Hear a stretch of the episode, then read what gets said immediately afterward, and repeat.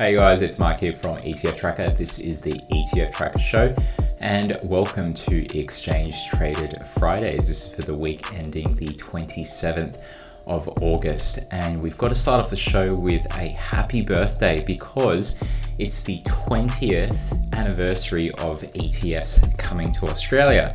And we're in it because of ETFs. And 20 years ago, on the 27th of August, there was the initial set of two ETFs that came uh, to the market back then. So, all this time, the market has grown to over 119 uh, billion dollars. By uh, next month, when we get the August numbers in early September, we'll see how much more into the 120 billions uh, we will get. So, thanks for being here, and let's uh, let's get to the week in review. So, let's take a look. Alrighty, so um, this is the latest newsletter. If you aren't already subscribed, then go to etftracker.com.au and you can subscribe there. Um, and as I mentioned, it's the uh, 20 year anniversary, so that's great. There's been a lot of uh, things on LinkedIn from the ASX as well. If we were able to actually do a lot of this in person, then we'd be able to see, uh, you, you, know, all the fanfare with um, State Street, who have the SPDR ETFs, which were the first ones to come here um, and a lot more with the other uh, ETF issuers. So the ASX celebrated when it got to 50 billion um, not long ago. So the fact that we're now uh, at 20 years, it's it's really important to look at uh, you know how the market has gone over that time. Um, in this week's uh, local news, so it's reporting season, so a lot of talk about equities, and that's important because inside those ETFs that you hold, um, equities and other holdings are inside there. So reporting is definitely uh, key there. So definitely take a look at that. Um, and we also saw in local news some talk about ETF trends, uh, what groups are buying up ETFs the most and what did well last week. And globally, we saw more talk about Bitcoin ETFs and their delays, as well as what to look out for uh, when looking at ETFs. Uh, and also this week, we also made some strides into a new set of uh, ETF tracker features, so we'll go through that as well. Um, and before we get started with this week's edition, we thought we'd highlight uh, because we go on AusBiz uh, each month to talk about the latest ETF market data and do the number crunching that we do. Um, they've got these new social media kind of tiles, and they've done an over. Um, an overhaul of the app that they've got. So now when you go to it, you get a For You page and it just shows you all the things that you might be interested in. So you can tag and you can follow your favorite author, sorry, authors. you can follow your favorite experts. You can follow your favorite topics, and it just makes the experience uh, so much easier. I've got a page there, so if you click on the link or the picture here, you can go to AusBiz. Uh, if you're not already signed up, you can sign up. You can tag me as something that you want to follow and listen to and see like old videos, or you can tag many others. There's many other smarter people than me um, out there, so I suggest you do follow and check that out at AusBiz. Um, in this week's newsletter, we go through the local and global articles first. Then we've got uh, videos and podcasts. We've got the chart of the week as per usual. We've got ETF education as per usual. Um, some ETF tracker app updates as well. Then we look at the forum and uh, where to listen and watch. Okay, so the first one is from ETF Stream, and this is something that's interesting. It's about um, BHP, and it's about to be deleted from the major European indices because it's going to take off its primary listing from being over there in Europe, in London, and coming back here to Australia. So the interesting thing is that it, as a result of that, indexes that follow um, or ETFs that have those indices uh, in there or the, these holdings in there, they have to take it out of the European ones and they've got to bring it into Australia and Asia Pac. So this article from ETF Stream, and definitely check out ETF Stream if you haven't already, because they do a lot of local and uh, a lot of global kind of ETF articles. But it's the impact of this potential BHP uh, deletion. So it's something to, to look out for there. Um, and so they talk about the, the indices where it's it's contained. Um, so the FTSE 100, MSCI Europe, STOXX 600, etc.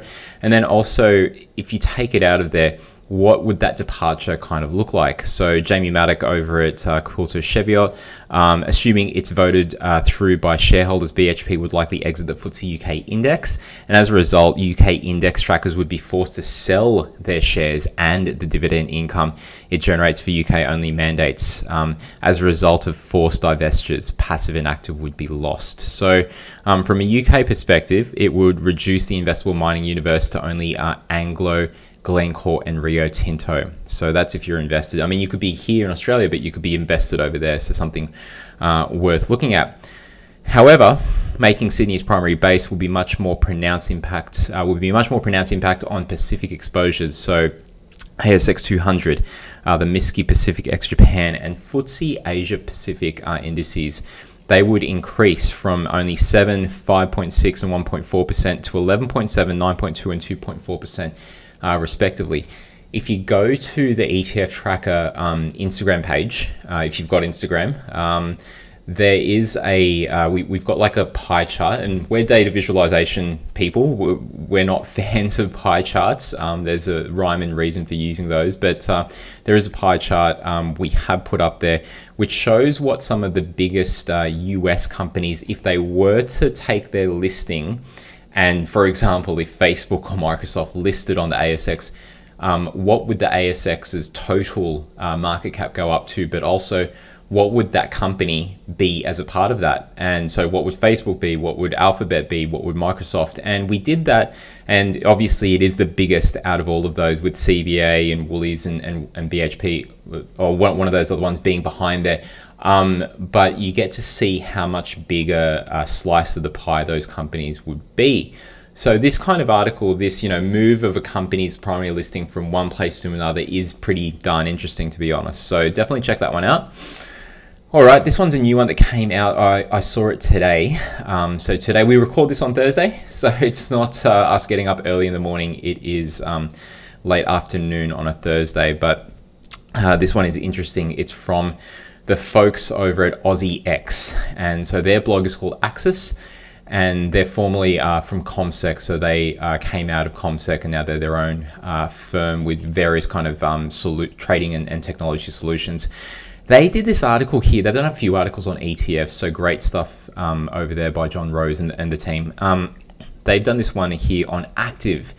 And we're seeing overseas, and we highlighted in an article um, two weeks ago, maybe last week as well, there's more money going into active ETFs overseas, but there's also more active ETFs actually being listed. And what they took a look at was here in Australia, the new ETFs listed as of December last year, look how many of those are active. So that mandate to uh, move, whether they were an LIT um, or LIC, sorry, and moving over to an open-ended kind of um, fund um, or if they were closed and not even listed, sorry, and moving over to an open-ended fund, it, it is interesting to see more moving into the active um, ETF space. And there's a lot here on Chi-X because they have um, all of the, the funds that are listed on Chi-X, Magellan's, and, and uh, a few others they are all active, and the ASX has a few active ones as well. So definitely worth taking a look at. They go through um, some of the reasons why that might be, whether it's through innovations, um, the next gen of ETFs, so not just being passive anymore, and we see some interesting things there. We take a look at, for example, IMPQ's one that we've studied quite a bit. So in that ESG space if you're worried about things like say greenwashing um, or you, are not happy you know even if it's not greenwashing worried about but you look under the hood of a particular uh, passive ETF that is ESG, and some of these ETFs they'll rebalance quarterly or every six months. And if you're not happy with how you know that one looks, and you want um, an active manager who's going to be uh, doing a bit more than just rebalancing on, on the quarterly basis, then you might want to look at a couple of active ESG ETFs. And I think there's INES and then IMPQ. So definitely take a look at those. And that more flexible approach is also mentioned here as to why uh, companies might be looking at more uh, active ETFs as what they list. So take a look at that one. That's uh, free to access there.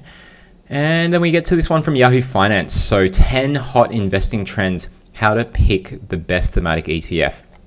Uh, in this article, it's Eliza from Yahoo Finance talking with a couple of people and mentioning a couple of people from uh, the ETF market space. So there's Jessica Amir and Anthony Doyle from Fidelity in there. And If we take a look at this one from uh, Yahoo Finance that came out yesterday, um, talks about uh, let's let's expand that so we can see the full story. so it talks about the different kind of trends that we saw. So ETF securities is mentioned there. Um, what are the thematic kind of ETFs that have come out and who's buying that up? Um, so we've definitely seen that the younger generation coming into the investing um, space, they want ETFs uh, versus investing in single stocks, uh, as per uh, Kanish Chugh from ETF Securities. Uh, in the six months to June 2021, thematic ETFs under funds under management grew by more than 35%. So that's really good for that kind of industry. So things like robo, things like cloud, um, ESG, even. So definitely ones to take a look at there. There's a chart here that they show, and it shows the millions of dollars worth of total FUM that is in uh, the market, and that's just been rising from December of 2020 and just each month into May 2021. So just that last uh, couple of months there. So we've got more data showing that has increased further. So the data comes up to, um, we've got data up to uh, July now, I had to check. Um, August is what we'll get next. So we should see that from uh, the investment products team at the ASX uh, around the 10th hopefully, and um, from the Chi-X guys a little bit later in the month. Um, and then we'll get that total total picture of the market. And so the article also goes into here how uh, to choose a thematic ETF. So, which megatrend you believe in. For example, um, one person may be more inclined to invest in artificial intelligence, while another person may be more wanting to go to renewable energy. Um, so, Kanish again he said it's best to choose something that you believe is going to be a true disruptor in the world for decades to come. So, very important.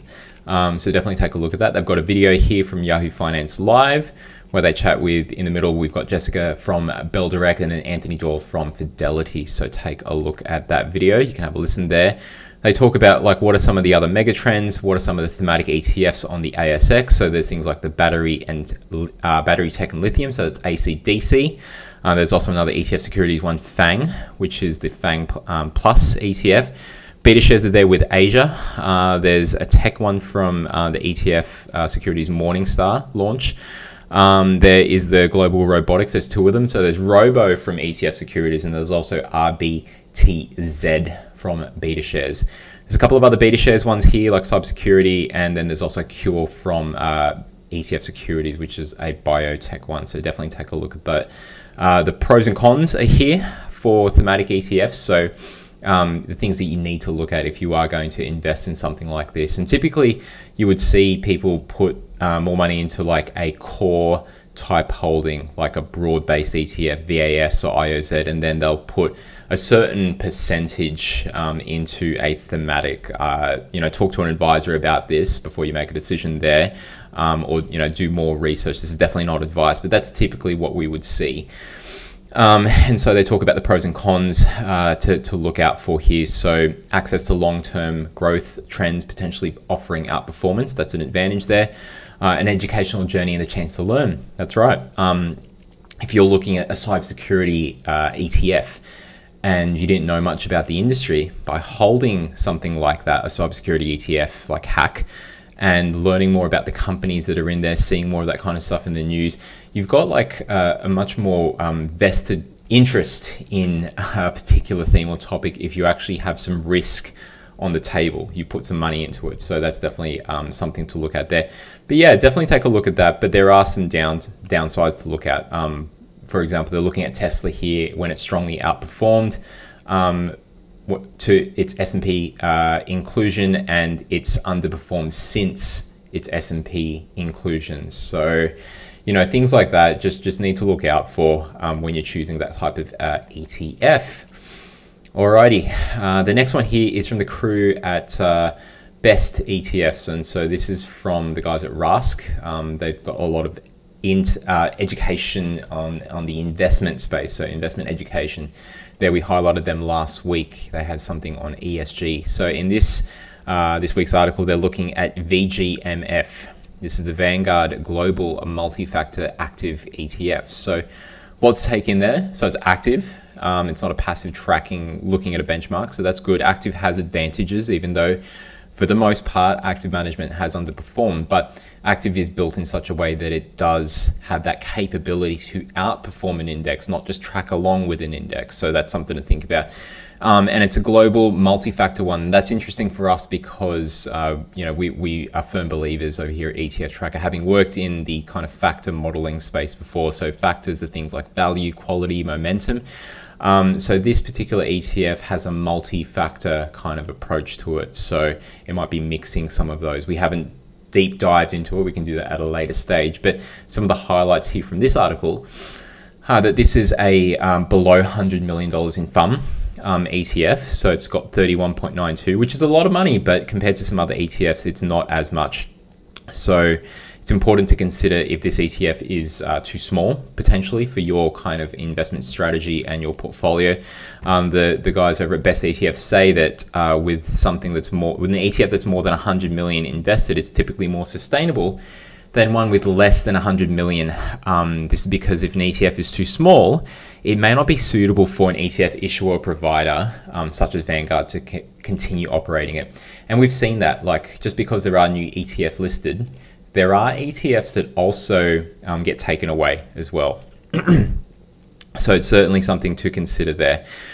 That said, they say here that um, there are exceptions to this rule of thumb, especially if the ETF issuer is committed to growing the ETF's FUM to the point where it becomes profitable. And so we've seen uh, some growth. And I'm not saying that 100 million, I don't think that they're saying as well that 100 million is the mark that you need to kind of necessarily look at. Um, it does depend on a variety of factors, but there are those ETFs that have grown very fast. So I think of uh, the Van Eck one, ESPO.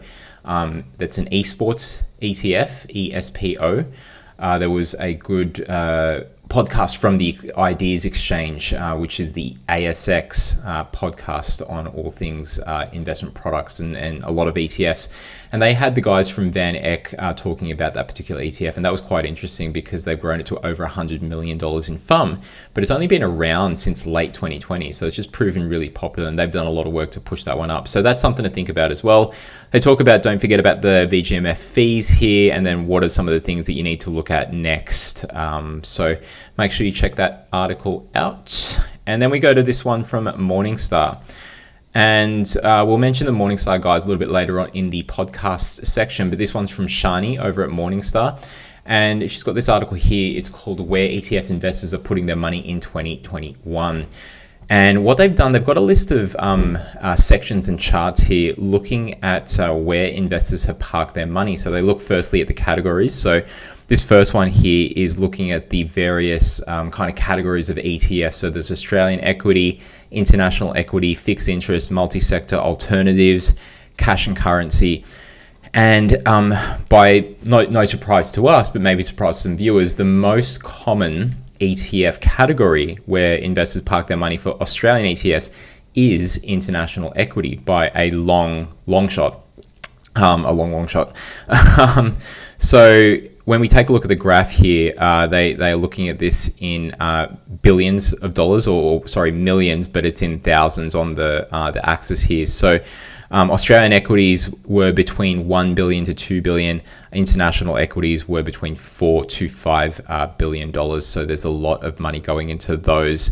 Um, they also have a look at a chart here which shows which ETFs had the biggest in and outflows in 2021 and uh, in, it was talking about investors ditching Magellan and embracing uh, sustainability, which is really interesting. So the BetaShares uh, global sustainability leaders, Ethy, had the fourth largest quantity of flows in 2021. We can see that in the ETF tracker data as well, which we get from the same kind of source.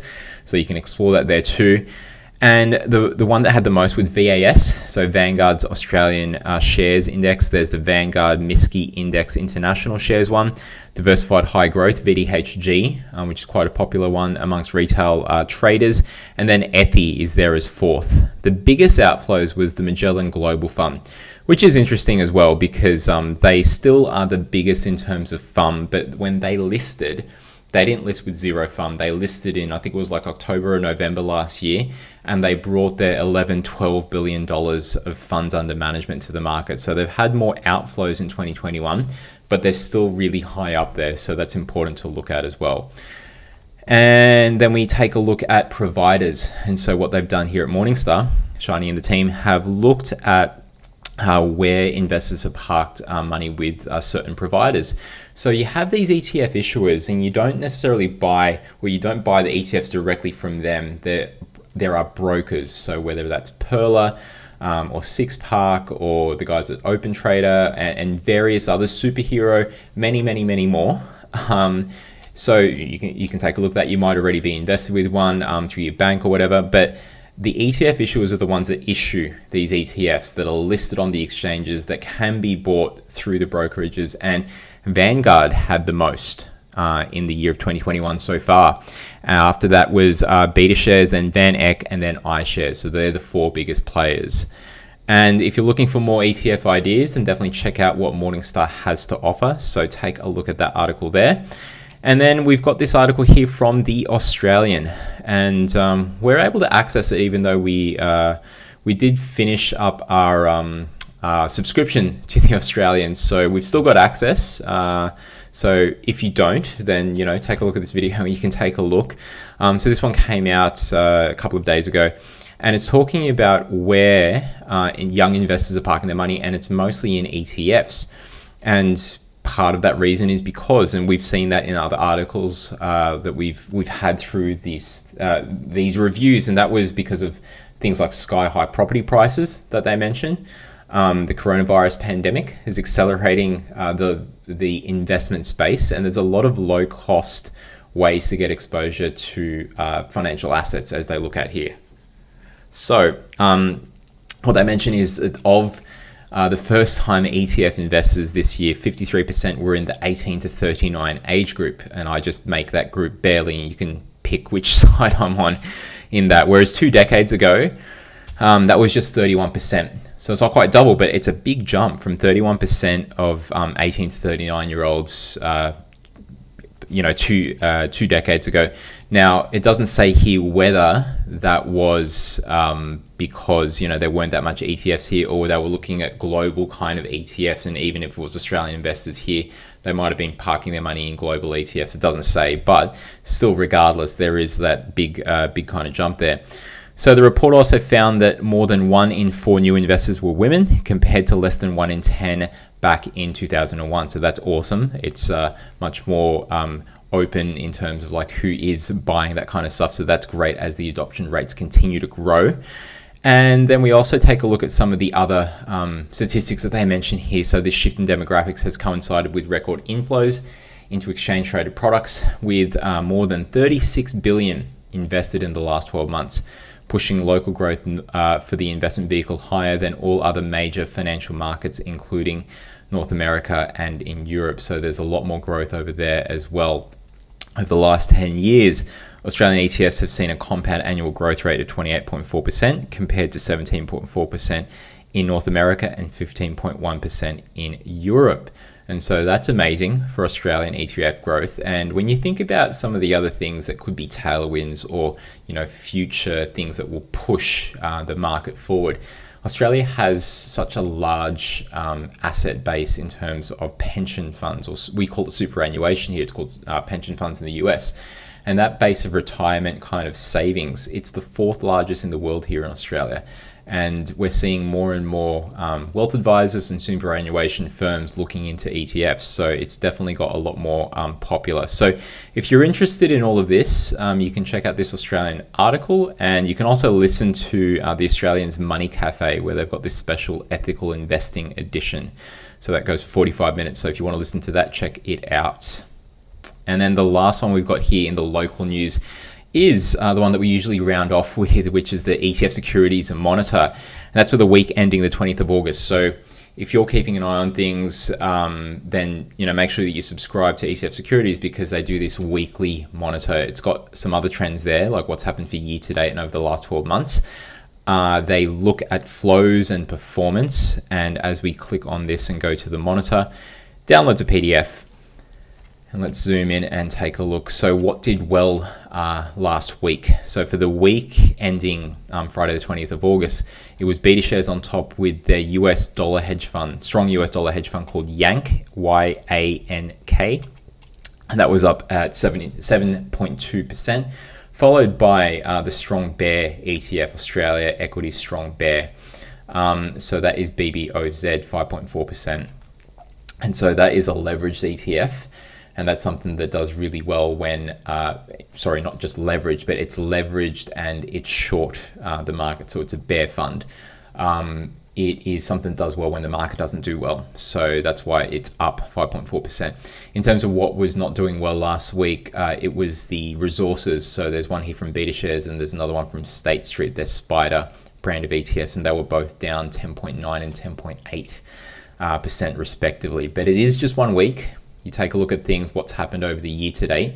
So the geared US play, so that is long the market and it's leveraged. So make sure you watch out with um, leverage types of ETFs and make sure that that fits in your portfolio style uh, and just aware of you know what the pros and cons are there. So GGUS and also another leverage one, um, the long Nasdaq one from ETF Securities that was up 40%. The GGUS was up 43%, and there's uh, some other ones here. So that's performance. Uh, there's also flows where most of the money has been going into. We mentioned uh, Ethi before. And we can see here that on one week flows, it's the fourth largest. It had nearly 23 million uh, coming into it. Over the year to date, 2021, it was mentioned in the other article as it, it was fourth um, in terms of inflows. It's actually third, according to the latest data as of the 20th of August. So thanks to ETF Securities for this. It has $434 million. So that means that more and more people, investors and advisors, are parking money into these sorts of ETFs. So that's very well done for the sustainable kind of crowd. And then before that, it's the International Equity Series from Vanguard and the Australian Shares Index one from Vanguard. So definitely worth taking a look at there. Alrighty. And so that is uh, that's the local news. We don't have that much in terms of the global. There were more articles there, but um, you know we, we want to keep to a good time um, with this. Like last week, we only just figured out with our YouTube videos how to slice things up so that you can um, just uh, skip straight to a chapter there. So we, we didn't unfortunately have that for um, the original kind of uh, videos that we put out six weeks ago. So we're starting to add those in. So thanks very much for those that uh, trudged along and listened to most of the episodes um, before. i am not sure how to put in these kind of um, uh, shortcuts in Spotify uh, or the podcast because you can access the podcast even without Spotify. If you go to etftracker.com.au and go to the podcast page, you can see something at the top there that will take you to a list of links, whether it's the YouTube page or you've got a player on uh, the website itself and you can listen for free. So, yeah, this one here is from Financial Times. It's asset managers rush to file applications for Bitcoin futures ETFs. And we've seen a lot of the, the global news if you followed along for the last uh, six weeks you would have seen that a lot of the global news on ETFs is dominated by this talk of potential uh, Bitcoin ETFs. And, you know, will they, won't they? What's the SEC going to do? What's Gary Gensler going to do? Um, and that SEC chair, Gary Gensler, when he was first coming in, people were really um, interested in him, him coming in because they thought that he was more of a crypto bull. Um, and he's he's not approved it, or not just him, but the, the whole SEC hasn't approved any crypto ETFs just yet. But there were positive signs that we highlighted last week in an article which showed that uh, there's more. Um, th- there was like some positive signs towards uh, a Bitcoin futures application. So I think there was like some commentary from Gary and the team talking about Bitcoin uh, and crypto kind of futures.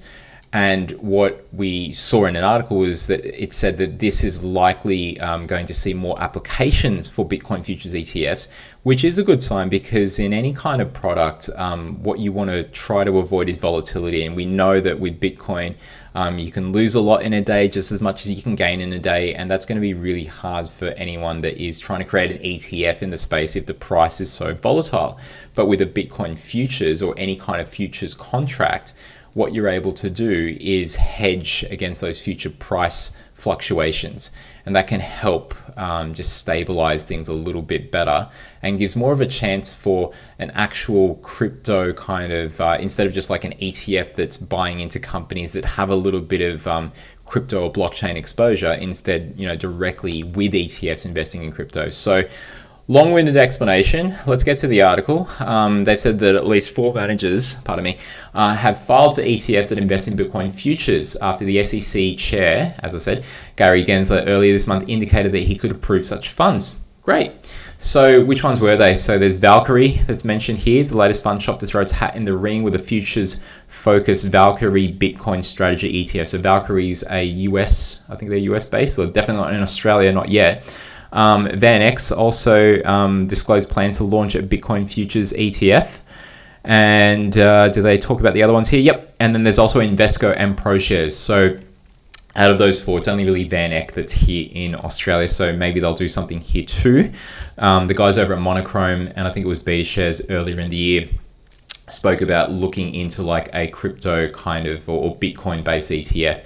But if you saw um, earlier this week, we had uh, our interviews with experts uh, episode with Peter Harper from BetaShares. He mentioned that they had looked at it, but they withdrew that application because what they were looking at was companies that might have some blockchain um, type exposure. When they looked at it further, it just wasn't enough for them to be satisfied to really establish that as like a Bitcoin, sorry, or, or a crypto based or blockchain type ETF. So fair play, fair play um, to them. But I think there was also was either VanEck or Vanguard as well here in Australia, but definitely the, the guys at Monochrome. So Jeff Yew um, and the team at Monochrome were looking at launching some something there. But here in Australia, it's not the SEC, but uh, ASIC.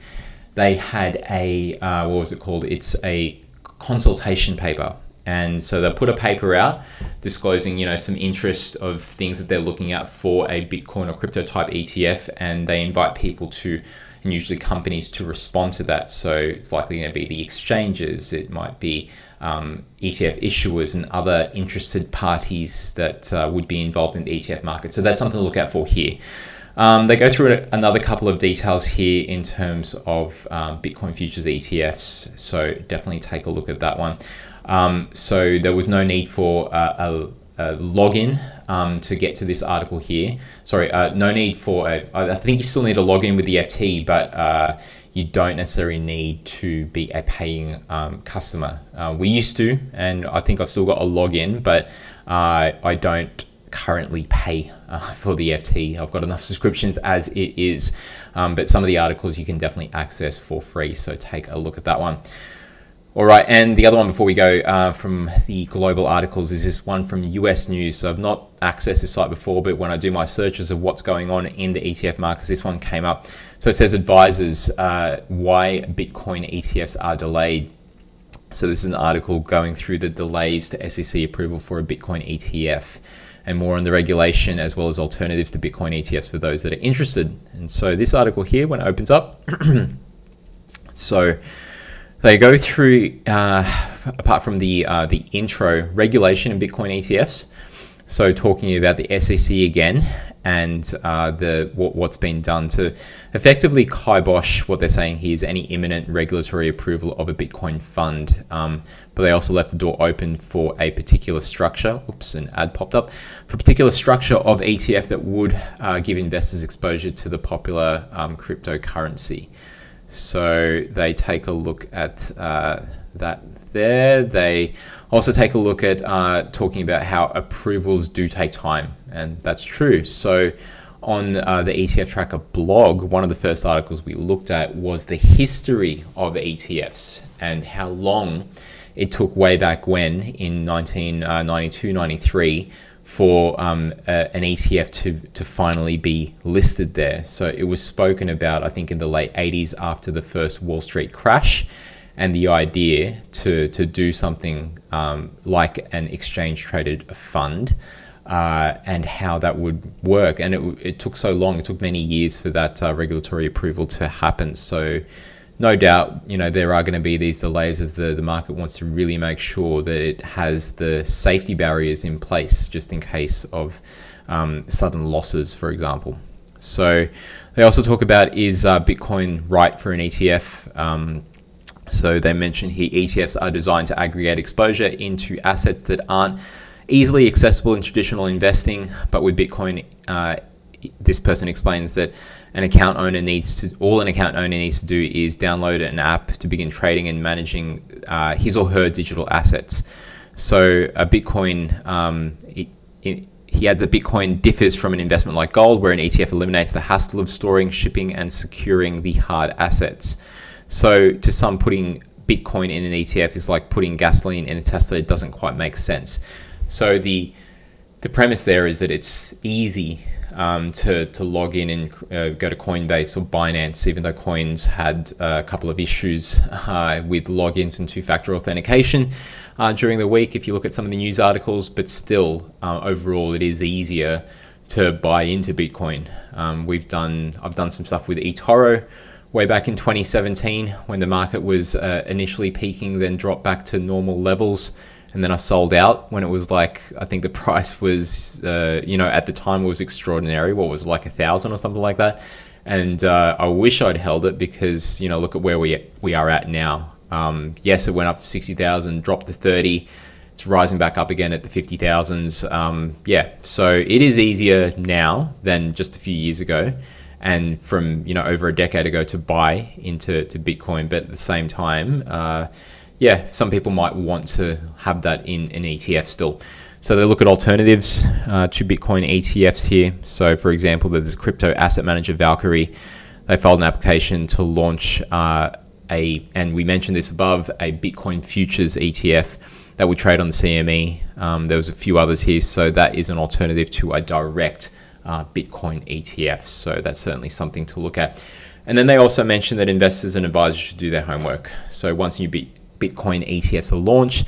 They will be good investments for investors looking for exposure to the asset class. However, before an investor jumps, they need to do due diligence, learn about the risks, like with anything, um, the volatility and the market it's, itself. So, like any investment, these products should only be used if they fit with an investor's objective and fit with their investment plans. Absolutely right.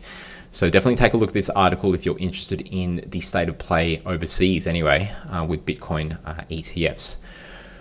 Alrighty, so we are at the video section, and um, the first one here is something that we did on Wednesday. And as I mentioned, we have these new sets of um, things to add to the ETF Tracker show, which is the interviews with experts. So, over the next couple of weeks, and we'll see how far we can extend uh, that. We'll be talking with ETF market participants, so be it the issuers, advisors, exchanges uh, some of the people that are looking at things from the academic perspective, uh, the robo advisors, even the market makers. So we've got a set of interviews lined up.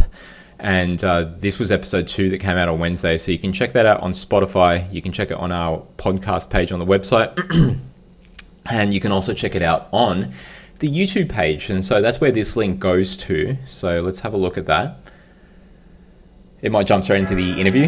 Okay, so just lower that down. So here's the YouTube page, and um, as you go into it, you can see here that we we're talking with Peter Harper from BetaShares. So thanks to the folks over there and Peter for showing us that diversification and ability to not have to pick one stock or another, but and as you can see, you know, we're, we're talking about a whole variety of things. And as I mentioned, you know, I just figured this out how to actually put some time stamps in there so you can jump directly to a particular area, right? You can jump directly to um, these certain sections within the uh, within the uh, the video. So this was a 29 minute video, but you don't have to listen to the whole 29 minutes. You might just look at something that you're particularly interested in and jump straight to that. So that one's worth a look at. And then there's a couple from Ausbiz.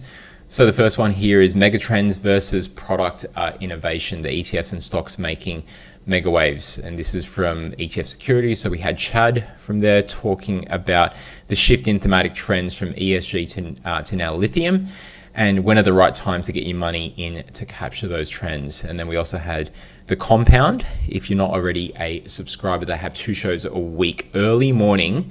Just like the ETF Tracker show, um, early morning from the US. And so, definitely one uh, to take a look at. And this one was the secret inflation target is. Um, what are your thoughts? So the show, the segment is what are your thoughts?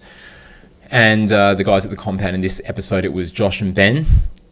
Usually it's Josh and Mike, but in this case, it's Josh and Ben. They go through a few topics like inflation targets for the Fed, China's stock market, and some stats on how uh, the how often the S and P is up versus down.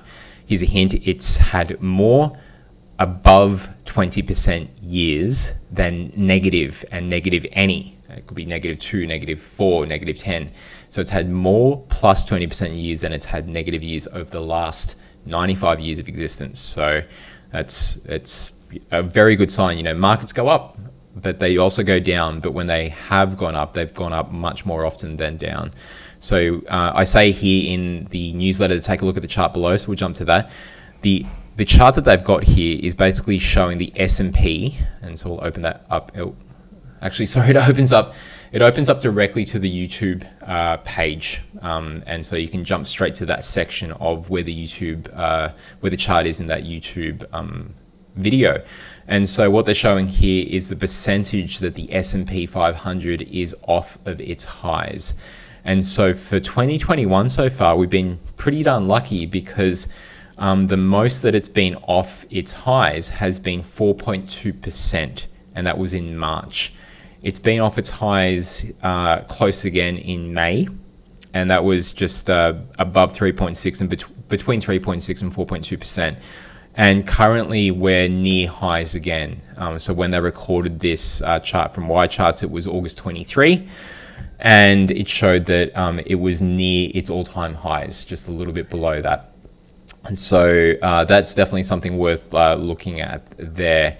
And then um, let's go back up. So we skipped a few. So there's another one from AusBiz, what's trending in ETFs, and this one is from uh, Blair at uh, BetaShares, chatting with Nadine from AusBiz, talking about new trends, including the $2.8 billion of inflows we've seen in the overall ETF markets, as well as other trends and how ETFs can provide ways to find returns where the markets are trading sideways. So that one is worth a look at. and then there's this uh, there's a video here from Bell Direct, and they chat with the ASX. So they're looking at five major drivers of ETF growth. And so it's Jess Amir from Bell Direct talking with Rory Cunningham. Uh, he's a senior manager over at the investment products team at the ASX. They take care of ETFs, and so definitely worth um, uh, taking a look at this article because they're very close to the ETF space. They go through some of the research that they've seen in ETF investing, as well as further talk on megatrends and the tilt towards more global investing. What happens with uh, ETFs, and so they finish up with a talk on multi-asset ETFs which investors might not have heard of, uh, and have a listen to. So, yeah, definitely have a look at this one here. It goes for nine minutes. So we just click on the link there so you can see. So it's there's a YouTube page, but there's also the show notes and stuff that they've got here within the Bell Direct page, or you might find it on uh, YouTube directly. So definitely take a look. And like with all interviews, even the ones that we're doing, this is all done online. So, um, you know, hopefully we'll be able to get back uh, and see people uh, more soon. So there's Jess, there's Rory. So definitely take a look at that one there. Okay. Alrighty, two more. So we've got the uh, ones again. So this is actually, these ones are interesting because these are from last week. So when we recorded the show, like I said, it's on Thursday so that it goes out on Friday morning. So it's not quite like a week ending uh, in review, but we we push this out at the end of the week. You know, a way to start your Friday mornings. I know you're geared up and ready for holidays, but it's in case you miss something during the week. And so these are actually from last week, but they came after we published the last episode and after the newsletter came out. So I think it's worth definitely taking a look at. Um, so the first one is uh, warning ETFs are not a risk free shortcut to investing. And so this is an interview um, with Annette from AusBiz and Pat Garrett of Six Park talking about checklists that ETF investors need to go through as this asset class can be just as volatile as others. And that's certainly the case if you've been an investor and you were riding the waves up in 2020 when the markets were ri- uh, rising after you know hitting lows in March and it was easy to make uh, money there. But I think a lot of new investors are seeing the pain from, say, losing money earlier this year in technology stocks and having value stocks being the ones that were rising instead of the opposite way around. And so it's definitely something that you should take a look at if you're wondering about the risks of ETFs. And then there's another one here from Jody and the crew over at um, at eInvest, and it's an ESG uh, related one. So, is the ESG trend an all millennial phenomenon? Uh, so, we're including this one from last week. It's uh, about how ETF investors are becoming more climate conscious and how we can expect more to pour, uh, we can expect more investors to pour funds into ESG investing. So, that goes for four minutes. So, definitely check that out. And then in the podcast space, because um, it is kind of uh, reporting season, one of the Australian ones we've got here is from Equity Mates. And so this is the Australian reporting season wrap. So they've got Atlassian, Telstra, Coles, REA Group, and Goodman Group. And the description from the Equity Mates uh, podcast, they say here it's the third of our Equity uh, Mates quarter specials, where we listen to the earnings calls of companies that interest us. So it's Equity Mates, guys. Using the app Quartr, um, which is a great app if you're looking into earnings calls. So definitely check that one out. Um, they've been taking out the best bits and uh, uh, using the app Quartr, we've been taking out the best bits and take and talking about what it means. So because for a long time now we've had a gripe with earnings calls, why they're at inconvenient times, they're hard to find and listen to on demand. So that's why they use a quarter app, but definitely one to look at if you're interested in any of those companies that are there. But if you're not already a subscriber, definitely look at the equity mates, whether it's on Spotify or Apple, or you look at things on YouTube, um, or you see them on Ausbiz. Uh, they're talking with a lot of uh, interesting kind of crew from the investment space as well as companies that are reporting. Um, continuing on with the local uh, kind of podcast, there's also Phil Muscatello's Shares for Beginners. And this one's interesting. He talks with the folks at Morningstar. So it's Shani and Mark, and it's called Getting Ready to Invest. And the description from Phil here is that sometimes the hardest part is getting started. So uh, or getting started the right way. So, too many people jump into the share market thinking there are quick gains that will solve all their financial problems. So he was joined by Shani and Mark um, from the Investing Compass podcast to talk about some of the steps that you can take before heading off down um, the investment road. And I listened to that podcast when it came out. There's a lot of interesting kind of features in there from how you do. Uh, anyone can do the types of uh, analysis on particular holdings, equities, or ETFs. How you can look at those things and what uh, type of thinking you need to do before making uh, those investments and how Morningstar can help. So definitely take a look at that one. It is very helpful. Even for someone like me that's been involved, that's already investing, I find that kind of information quite useful too. And then we jump back to the first one here in terms of podcasts. This is from Global uh, CNBC, in fact, and it's from ETF Edge. They've got that podcast uh, and they have quite a few interesting things that come out during the week. So this one is on reopening trades and mutual fund ETF conversions. And so the description that they have there is that um, CNBC's Leslie Picker fills in for Bob Pisani. And um, so Bob Pisani is usually the host, so he's the voice that you normally hear. But they speak with Byron, uh, sorry, Brian Lake, head of America's ETF clients at JP Morgan Asset Management, and also from uh, Todd Rosenbluth, Senior Director of ETF and Mutual Fund Research at CFRA. So they discuss the resurgent opening trades, consumer resiliency, mutual fund conversions, and the rise of active management. And as we mentioned above in our articles, there's been a lot more, and even in last week's, um, there's a lot more actively managed uh, ETFs. And um, maybe it's not just active uh, management in ETFs, but just more active management overall. And so uh, they also talk with Tina Herrera, um, YWCA's board of directors, and they share the factors behind their Impact Shares YWCA Women's Empowerment ETFs. So in the ETF space, definitely take a look at that one if you are a global ETF investor. And then the tweet of the week, relating it back to the above, um, it is from Todd Rosenbluth, who was one of those guests on ETF Edge. And so in this tweet, which you can click on here, or you can take a look at the chart. Uh, sorry, you can take a look at the uh, the image that we show. So he says here in his tweet, a well-timed discussion of the growth of active ETFs took place on CNBC yesterday.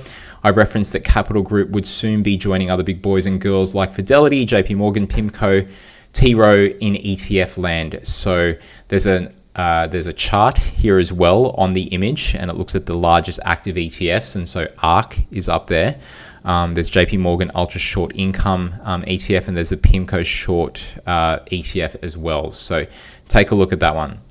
And then in the chart of the week, we go back to uh, an article uh, that came out from Morningstar that we showed, which was the the image that we had where it was the ETF categories and where the most funds were going into in 2021. So if you didn't take a look at the article, then we highlight it here because it's a very important thing to remember that um, there are all these interesting ETFs, but most of the money is going into Australian and global equities. And it doesn't mean that you can't get uh, gains and get some good performance and diversify with other types of ETFs. But if you are interested in where most of the money is going, then definitely take a look at those categories there. And then in further ETF education, we mentioned the guys at Finder here. And so Kylie Purcell takes care of investing, all things investment over at finder.com.au. And they've got here a beginner's guide to exchange traded funds. So if you Google how to get started with ETFs or ETFs, invariably you'll find um, Finder as being one of those first links there because they do a lot of work with uh, the ETF space. And so, great summary there from um, Kylie and the crew. And they show some of the factors to look at when buying ETFs. So, this is a great one to look if you're getting started. So, um, how to buy ETFs in five easy steps is what they they look at. They update those articles regularly, so definitely worth um, checking out. I know they've got a lot of, a lot of other things like uh, the best insurance and credit cards and all that kind of stuff. But ETFs are also an important and growing in popularity investment vehicle. So if you're just getting started in investments, it's a good place to, to take a look at. Now, the exciting part for me, not that the other stuff wasn't exciting, but this is more closer to home. Um, ETF Tracker is going through a couple of updates, and uh, there's a few different things that we're looking at, and some that are more immediate to, to see. And so we've made um, some strides during the week with some new features to the ETF Tracker app that's going to go out in the next couple of weeks. I'll show you something uh, below. Um, but one of the first ones to take a look at is with the ETF holdings uh, analysis tools. So originally, when you go to ETF Tracker, at the top of the page, if you're not already on the page right now, and it's this is for mo- this is not for mobile. Sorry, we we don't have a mobile app just yet. This is more for desktop. Costs a lot of money to do. Uh, costs a lot of money to do a mobile um, app, so we're not doing something like that just uh, just yet. But um, with the desktop apps that we do have, and we build them with Power BI, and there's a lot of code that goes into the background to get all the data together. Um, with those kinds of ETFs, I'm just going to turn the sound down on the other computer. Um, it's uh, yeah, it's displayed with uh, Power BI, and that's a Microsoft kind of product that's really interactive and nice to look at. And if you want to talk about Power BI, hit me up because I do a lot of consulting and help um, in that space. but uh, going back to the features that we've had, we used to cover just BetaShares uh, iShares and State Street in terms of holdings, and we have these apps that would do holdings analysis. Now we have VanEck and we've added ETF securities, and we're working on Vanguard. And once we've got that, with those six ETF issuers, that will cover about 170 plus ETFs of the 240 plus, or sorry, two around 240 that are in the market. So I think it's 230 to 240. Um, now, many of those, uh, sorry, maybe about 40 of those are actively managed. So if we're covering about 170 out of the 200, that's nearly the whole um, Aussie ETF market. We have them in separate apps because what we want to do is allow users to pick, say, a couple of ETFs and you can see what the holdings are and you can compare within an ETF issuer how similar the holdings are. And then if you want to look for a specific ETF, like you want to look at where, sorry, a specific holding, like I want to see ETFs that have Apple or CBA or Tesla or Afterpay or Zip or whatever it is, you can type a search, um, you can type in the search bars there to look at where those, uh, which particular ETFs have those holdings that are in them. So those are all in separate apps at the moment because each of the ETF issuers has different naming conventions for those holdings. So they don't all use the same identifier and they don't have the same name. So Commonwealth Bank might be in all uppercase in one, it might be in lowercase in another, or it might not just be Commonwealth Bank. It's got the full official um, name on those particular companies there. So it takes a little bit more work to kind of pull it together, but eventually the idea is going to be that you will have one app where you can look at ETF holdings type in what's in your portfolio and just see how much there is in terms of similarity. So check those ones out for now, even though they're separate, they can still help you.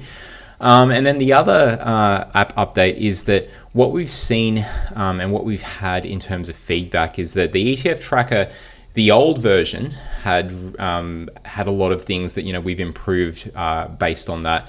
Um, and in the new version, it's far too technical. So, what we've done recently is look at ways to make it easy. If you just wanted to analyze a single ETF or look at like some high level thematics, how do we make that happen?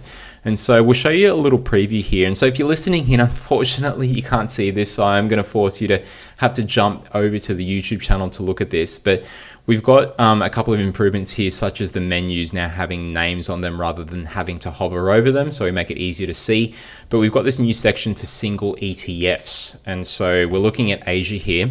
And we've got descriptions as to what details there are about this ETF. So we can see it's provided by BetaShares. Um, the category is its equity Asia, what benchmark it's tracking as well, a bit of a description about the ETF, some links as well. So you can go to the fund website or you can go to Google Finance. and if you go to Google Finance, you can see um, some further up to date pricing information about the ETF. And then we've got uh, six charts here, and these charts show uh, returns, they show inflows and funds under management number of trades, distribution yield, and management expense ratios. And there's other metrics there, but these are some of the major ones to look at if you're assessing an ETF. And so there is just a simple filter here. So if I want to look at ACDC, I can scroll down or I can type in a search or I can just click on if I see it in the list. And now it changes and we see information about the ACDC ETF that it uh, its benchmark is a Solactive uh, battery value chain and we can see what its uh, current and cumulative returns are. We can see the number of trades, its yield, um, when most of its net inflows came in. So that was in uh, July uh, recently. So it's had 51 million in terms of uh, inflows there and what its overall FUM looks like. So you can take a look at that one. And the idea is that if you want to explore um, that might be enough for you as a snapshot, but if you want to explore more, you can click on the expand button and we take you to a page that talks more about performance. What are the things to look out for in terms of performance? So, this is more of an educational kind of way of assessing these uh, single ETFs. We've still got the menu here with regards to the old app, so that is still there. So, you can still explore the ranks and what's done good and bad, explore things by months, um, and we're overhauling the dashboard page as well but we're combining it with more of these educational and easier to use features. And this is this is the uh, drawing board essentially for uh, ETF Tracker where I build a lot of the stuff. So take a look at that. So um, we talk about you know digging deeper and looking under the hood of ETFs. Well, you just got to see under the hood of ETF Tracker. And so um, hopefully this has helped if you're listening in. But uh, if you are able to, definitely check that out on uh, the YouTube page and you can see that um, live. All right. Uh, so the last one is the ETF Tracker Forum. If you haven't already checked that out, um, we are seeing more questions there.